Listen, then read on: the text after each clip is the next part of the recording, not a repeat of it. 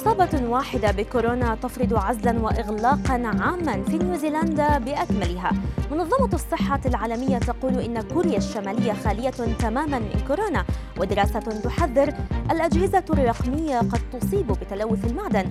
أبرز أخبار الساعات الأربع والعشرين الماضية في دقيقتين على العربية بودكاست.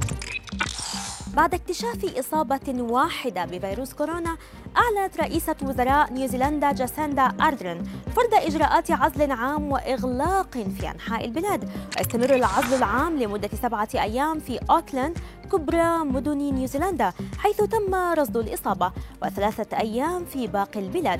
وقالت رئيسة الوزراء إن السلطات تفترض أن الحالة الجديدة مصابة بالمتحور دلتا غير أن هذا لم يتأكد بعد. والحالة التي سجلت هي أول إصابة محلية بكورونا في نيوزيلندا منذ ستة أشهر. أوقفت السلطات الأمريكية صيدلانيا في شيكاغو لبيعه عشرات البطاقات الرسمية التي تثبت أن حامليها قد تلقوا اللقاح المضاد لكورونا. وأشارت وزارة العدل الأمريكية إلى أن توتنغانغ جاو باع بطاقات تلقيح صادرة عن مراكز مراقبة الأمراض والوقاية منها CDC في مقابل عشرة دولارات للبطاقة الواحدة. ووجهت إلى الصيدلي 12 تهمة مرتبطة بسرقة ملكية عامة وهو يواجه احتمال السجن عشر سنوات عن كل تهمة. يأتي ذلك في وقت سجلت فيه الولايات المتحدة أكثر من ألف حالة وفاة بكوفيد 19 يوم أمس فقط أي ما يعادل نحو 42 حالة وفاة في الساعة الواحدة وفقا لإحصاء أجرته وكالة رويترز.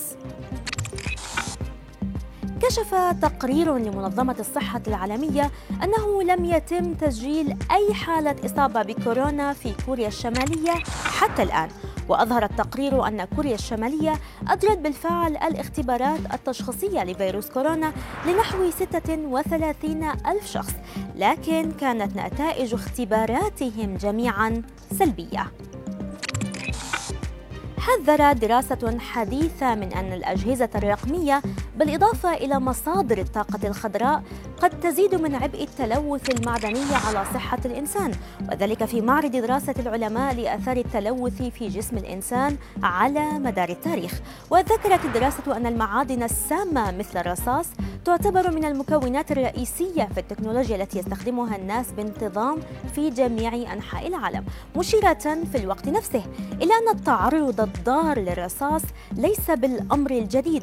ذلك أن البشر قد يمتصون هذه المعادن في أجسامهم منذ آلاف السنين.